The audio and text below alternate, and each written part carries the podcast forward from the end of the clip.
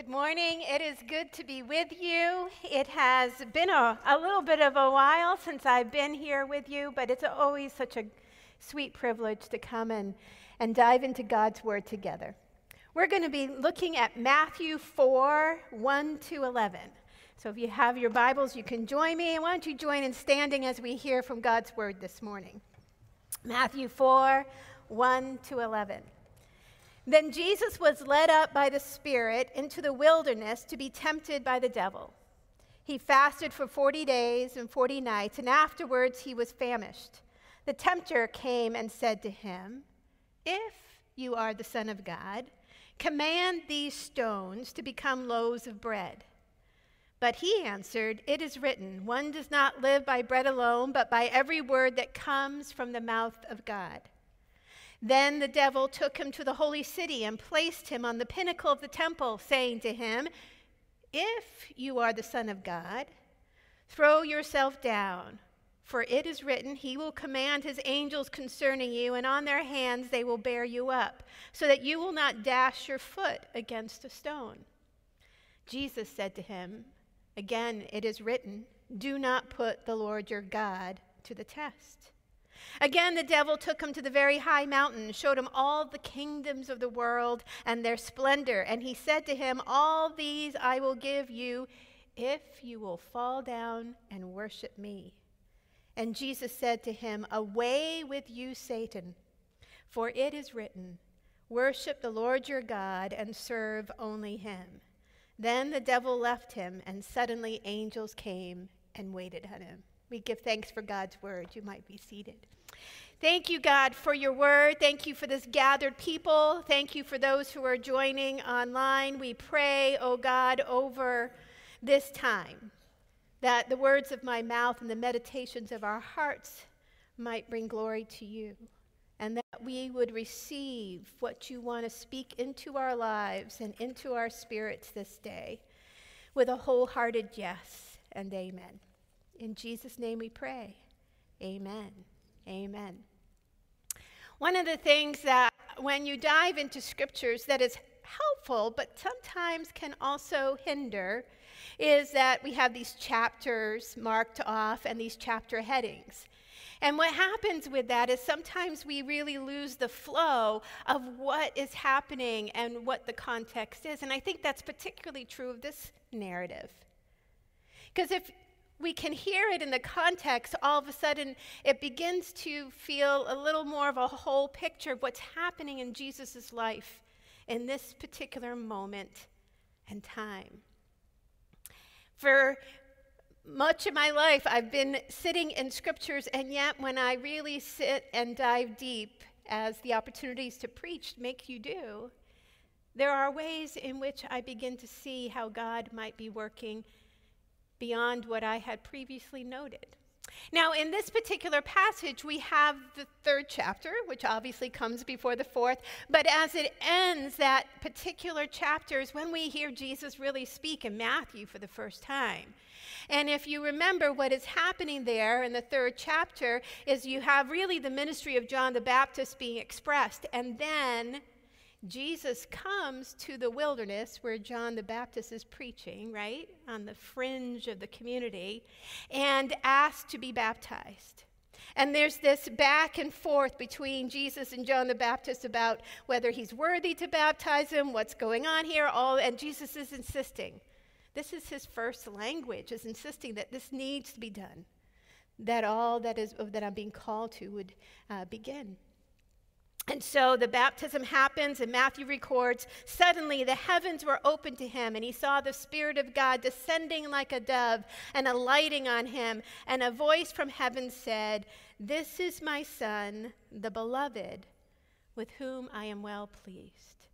These are the words being spoken over Jesus. And as Pastor Joe uh, uh, uh, explored last week about the meaning of the incarnation, we begin to see this being uh, fully and more developed within Jesus' life himself, this calling as the person who is fully God and fully human, living out the call of redemption. This is my Son, the beloved, with whom I am well pleased. And you would think right? That this would be a moment in which the angels would sing again, like they did at the Christmas story. You would think there would be this great pause, this, this kind of ex, uh, uh, uh, celebration that breaks out among all those who were with John the Baptist down by the water.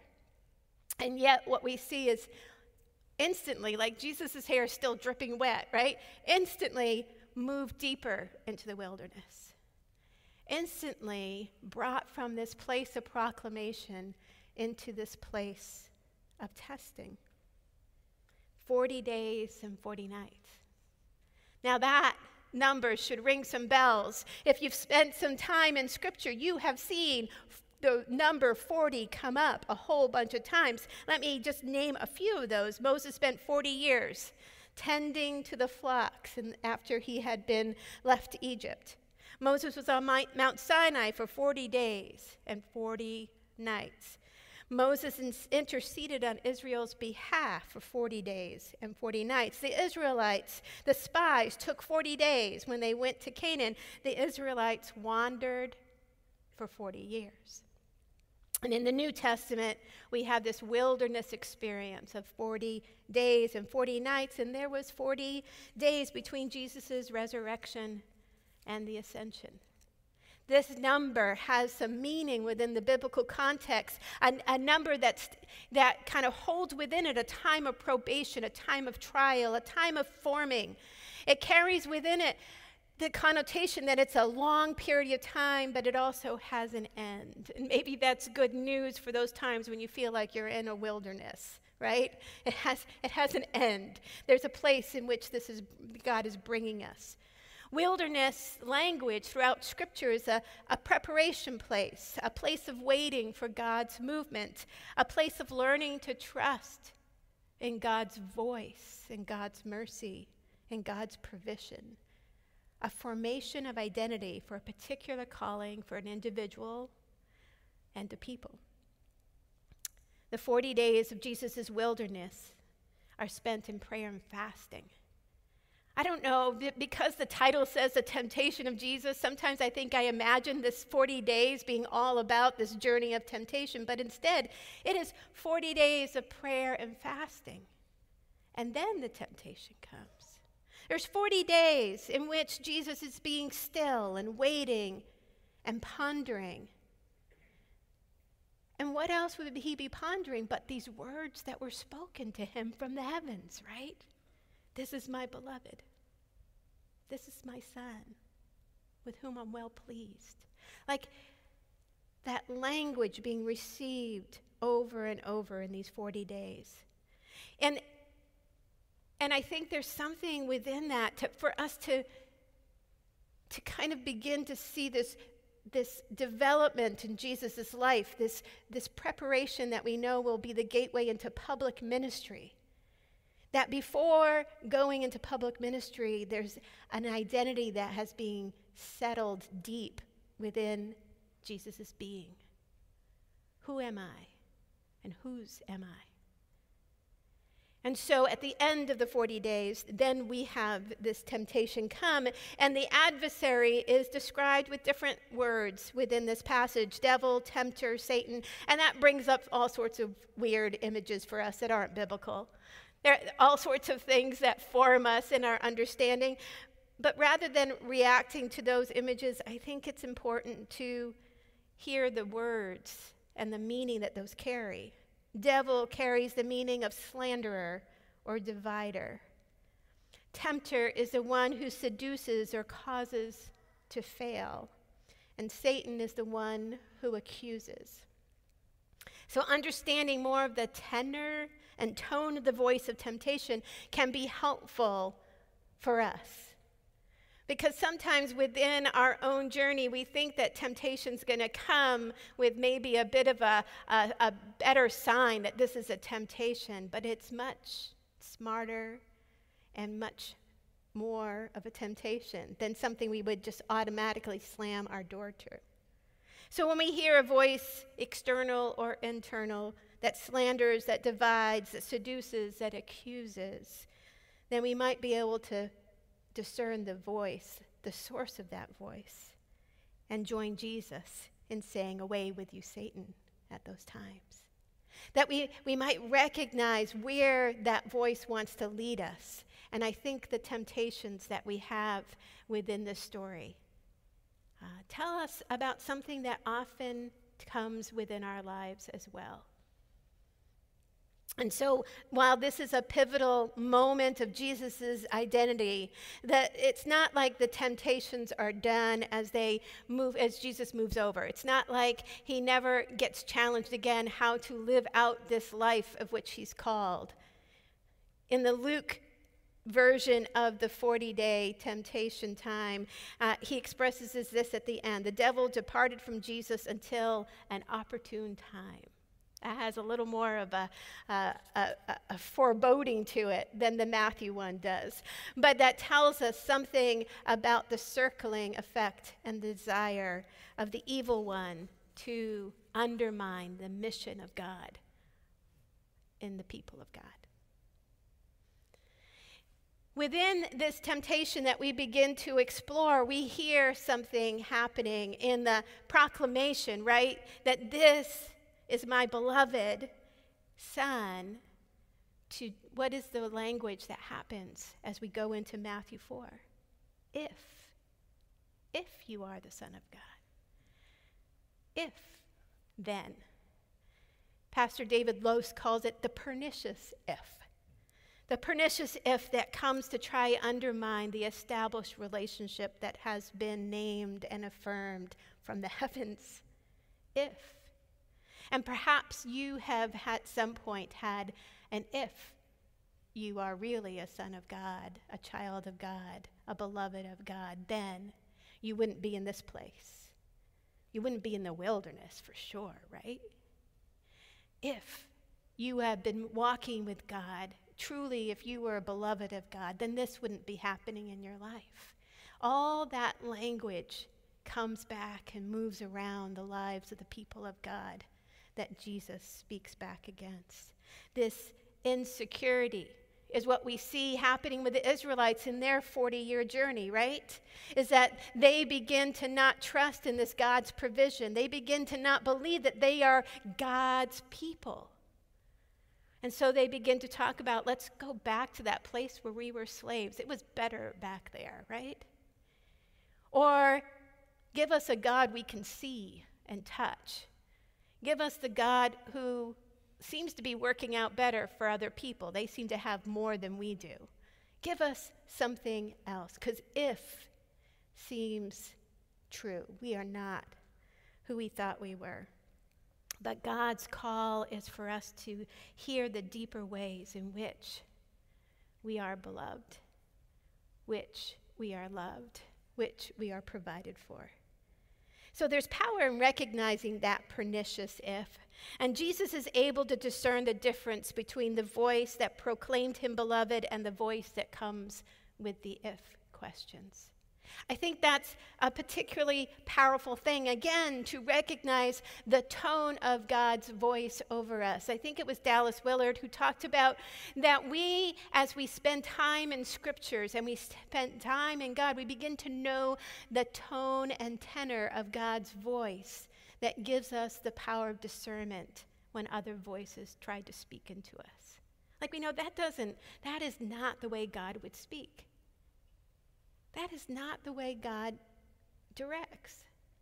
And, and, and, it helps us in that confusion to know that we have a, an opportunity, as Jesus did, in recognizing the tone of the one who loves us and how he speaks to his beloved. It doesn't mean no, there's not correction in our life, but it doesn't come with slander and accusation. It doesn't come with this unsettled division and challenge.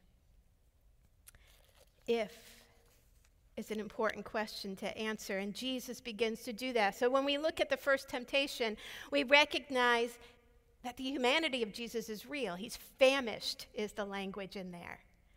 He is, after 40 days, deeply hungry, and when we and our bodies are weakened in that way, we're vulnerable and what's the temptation? It's this turn, you're, you're starving. Won't you just turn that stone into bread? Why don't you, one, just take care of yourself? And it has a little bit of a magic trick in it, doesn't it? Like, just if you're the Son of God, then, then prove yourself. Make, make that stone into bread. And there's a, a bit of Jesus recognizing who the voice is and recognizing that this if that you're going to prove he's, he, that Jesus isn't going to play this game. Jesus isn't going to play this game with the one who wants to tempt. He's going to hold his hand out and refuse to enter into this, this, this challenge to prove himself. That there's a place in this deep knowing that I don't need to prove myself. Now, can he provide bread? He provided bread for 5,000 later in the story, right? Out of just a few loaves. But in this particular moment, this isn't about responding in compassion. It is in, in housed completely improving himself. Improving in many ways that he's self reliant, improving that he doesn't have to wait upon God, improving that he needs to prove. And, and he just completely renounces that. He himself is one who says in chapter 7 Is there anyone among you who, if your child asks for bread, will give a stone? That's an interesting shift, right? that's happening here and how, Ma- uh, how Jesus lives this out. There's also this temptation that we've seen before of like selling your soul for bread, selling your promise, blessing for some stew, right? That there's, there's something within there that's for all of us at times when the, the immediate needs seem so pressing that we're almost ready to give up all that God wants to do just to have that immediate need answered. And there's, there's this call within this response to the temptation to be a people of patience, be a people who wait upon God, be a people who are still and trust that God is with you and for you and for God's purposes in your life. The second temptation, we hear again the if, right? If you're the Son of God, then I'm going to take you to the pinnacle of the temple. I'm going to ask you to jump off of it. I'm going to, and, and then your, your, your foot won't even get crushed. It's just there's a promise within Scripture. There's a whole bunch happening in here. One is this temptation that uh, Henri Nouwen calls a, te- a temptation to be spectacular, right? To kind of have this ta-da moment like i jump and then i'm superman you know i don't know what, what exactly that looks like but everybody will recognize that i am something else the, the temptation to be spectacular and and I think the other thing that I see in here is, is how the misuse of a promise in Scripture is held before somebody and say, if this is true, then, then let's see this promise come through. And I think the beautiful thing that, again, that we have in Jesus' discernment of God's voice is the deep way in which Jesus knows the scriptures and the context and speaks back against that. Again, in the, in, the, in the Luke version, we have the story of when he was 12 years old and at the temple and gets lost in his study of Scripture that shows us that early in his life, he had steeped himself in the Scriptures and knew them and breathed them, and they helped him discern this voice this situation that calls him to again hold out his hand to the one who would accuse, the one who would divide, the one who would slander, the one who would try to create mistrust in God's ways, and says, No, I'm not playing this game that you want to play. Within this temptation is also this um, attempt to try and control the way God is going to work. Like, God hasn't called you to jump off this pinnacle, but you're going to do that, and that's going to make God do this. Like, there's some, there's like a, a shift in being the one who actually directs God's actions instead of being the one in whom God acts. Can you see that? I've, I've had those temptations places in which I want to pray in a particular way, to make God act in a particular way. And God wants to say, Let me work in you and through you. And let you be obedient to me. There's a, I was reading, a, a, I read a lot over this last summer, but one of the books I was reading was talking about this life of discipleship is to proclaim that Christ is Lord and allow that proclamation to go deeper into our lives every day in which we live.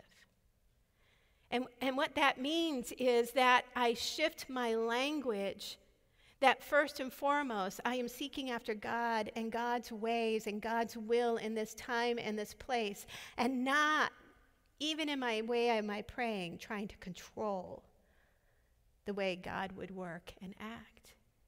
There's something in there for us to see and receive. So we can be tempted to have this transactional kind of agreement with God. That if I do these certain things, then you do these certain things. If I come to church, if I give offerings, if I show up, if I, then you will bless me, you will keep me safe, you will do this in my life. There will be success and rich and power and in all sorts of ways. There's this transaction. We all can get tempted into a little bit of that, and we are continually invited into this transforming relationship.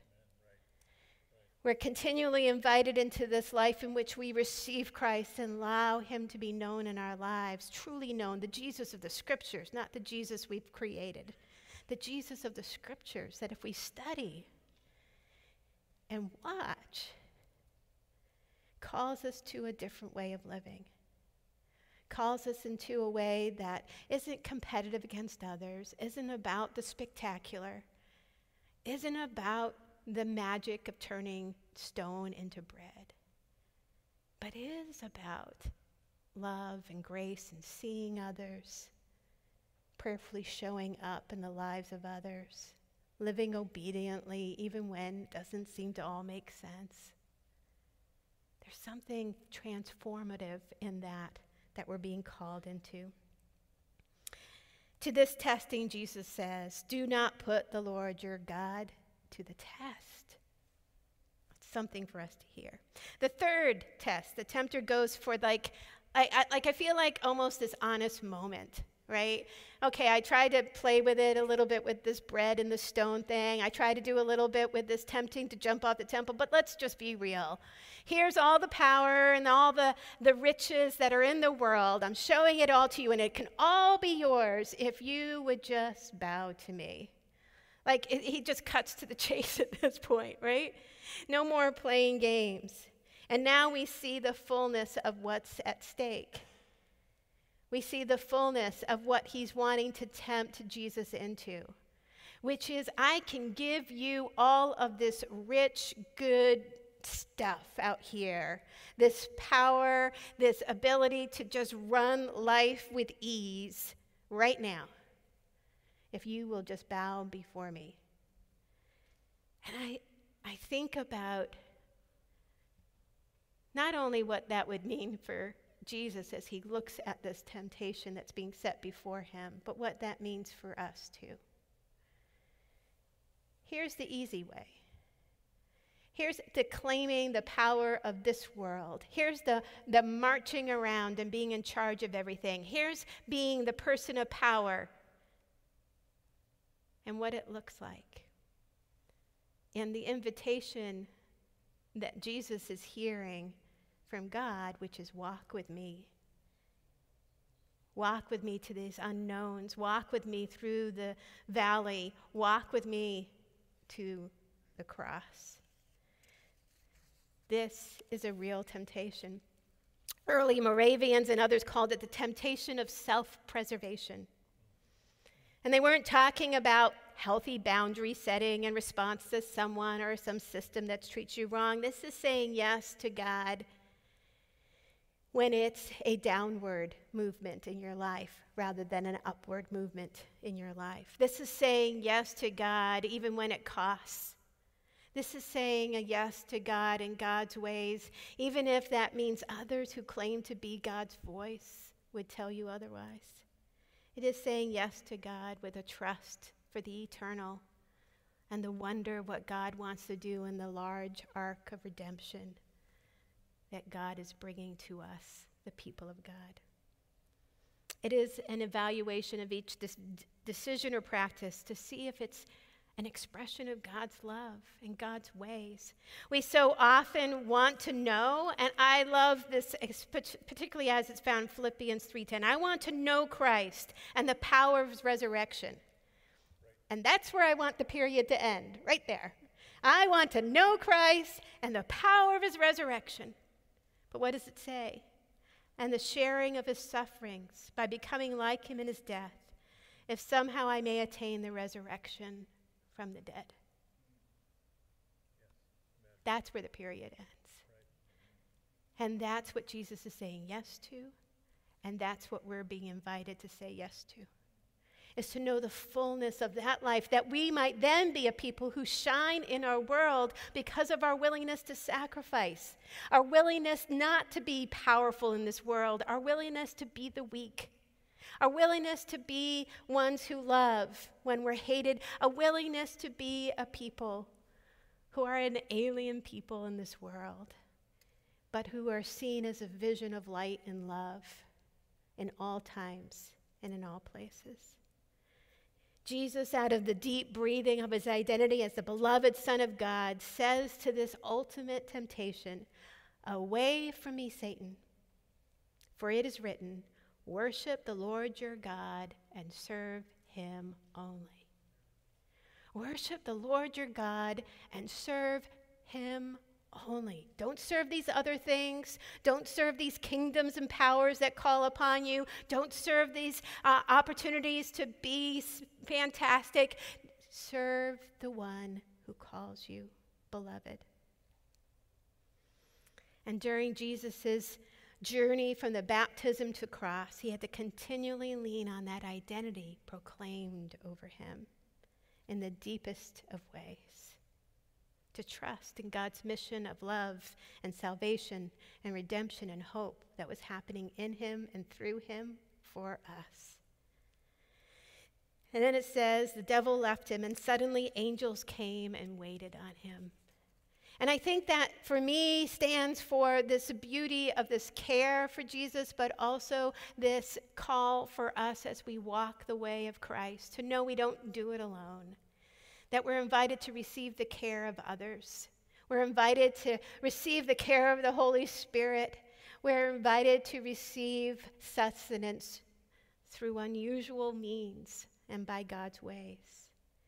And so, one of the tasks for us as we have our journey ourselves is to ask some of the questions around these temptations. Am I tempted to prove my worth and value by what I can do? Am I tempted to show some sort of magic quick trick of who Jesus is? Do I desire a God I lead versus a God who leads me? Am I distracted by my desire for comfort and security and riches and wealth and power? And I want to be on the winning side versus the side of Christ, which is marked by a cross. Am I tempted to make self preservation my major driver? Am I tempted to listen more to the voice that seduces and divides and deceives and the voice that calls me and others beloved, cherished, seen, and known? And so we end where we begin.